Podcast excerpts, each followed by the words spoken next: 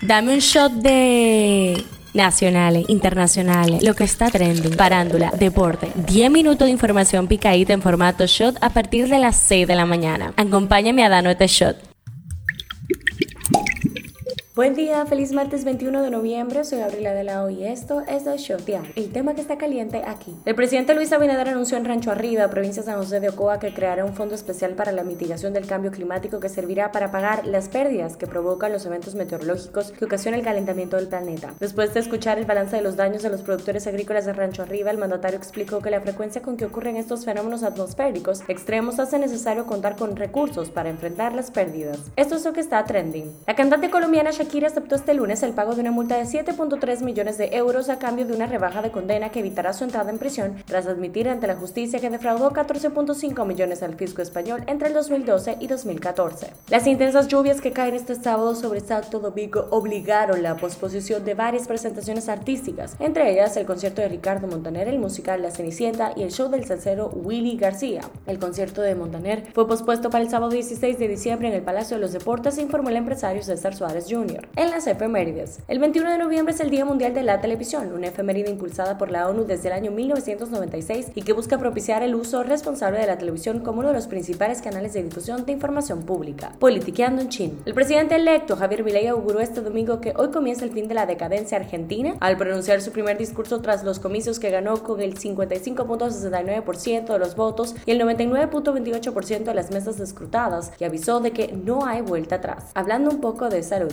distintos hospitales de la red pública del Gran Santo Domingo y de varias provincias del país resultaron afectados con filtraciones en su plata física, inundaciones y daños a equipos, incluyendo áreas quirúrgicas de internamiento y de imágenes como consecuencia de las lluvias que afectaron al país este sábado. Los más afectados fueron los hospitales de la región metropolitana que comprende los centros de salud de las provincias Santo Domingo y Monteplata, de acuerdo con un levantamiento realizado ayer por el Servicio Nacional de Salud a través de su Dirección de Infraestructura y Equipos. Un shot deportivo. Los Tigres del Licey anunciaron la contratación del receptor y primera base Jorge Alfaro como refuerzo para el resto de la temporada de la Liga de Béisbol Profesional de la República Dominicana dedicada a la comunicadora Unfalia Morillo. Pasa en TNT, pasa en el mundo. Un hombre de 52 años fue arrestado este fin de semana tras asesinar a tiros a su pareja y a su hijastro en un hecho ocurrido en la residencia que ambos compartían en Brooklyn, Nueva York. Luis Collado, de 52 años, fue acusado de dos cargos de asesinato por la muerte de Rosa Acevedo, de 52, y de Gustavo Débora Acevedo, de 26, según informó la policía de Nueva York. El trágico suceso ocurrió el sábado a las 7 de la noche cuando las autoridades encontraron a Rosa y a su hijo con múltiples heridas de bala en su residencia. ¿Qué dice la gente en Twitter? Las críticas le han llovido a la directora de Miss República Dominicana Universo, Magali Febles, luego de que la candidata dominicana Mariana Downey no lograra entrar al grupo de 20 finalistas. Internautas causan, acusan a la preparadora de reinas de descuidar a la dominicana para enfocarse en la preparación de Miss El Salvador, Isabela García Manso, quien llegó al top 10. Como ya es costumbre, Febles se defendió de sus detractores a través de sus redes sociales.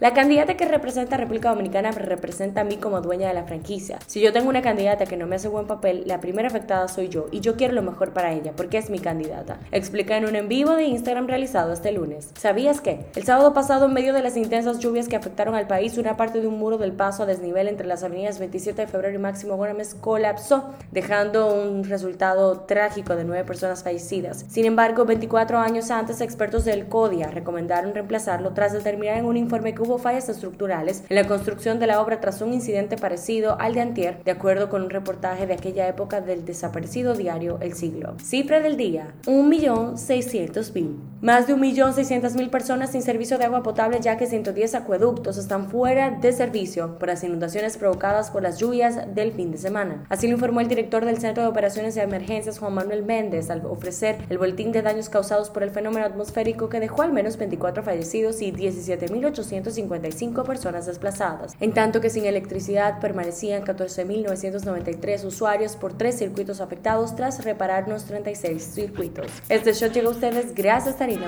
Esto ha sido todo por el día de hoy. Recuerden seguirnos en nuestras redes arroba Media para más actualizaciones durante el día. Nos vemos cuando nos escuchemos.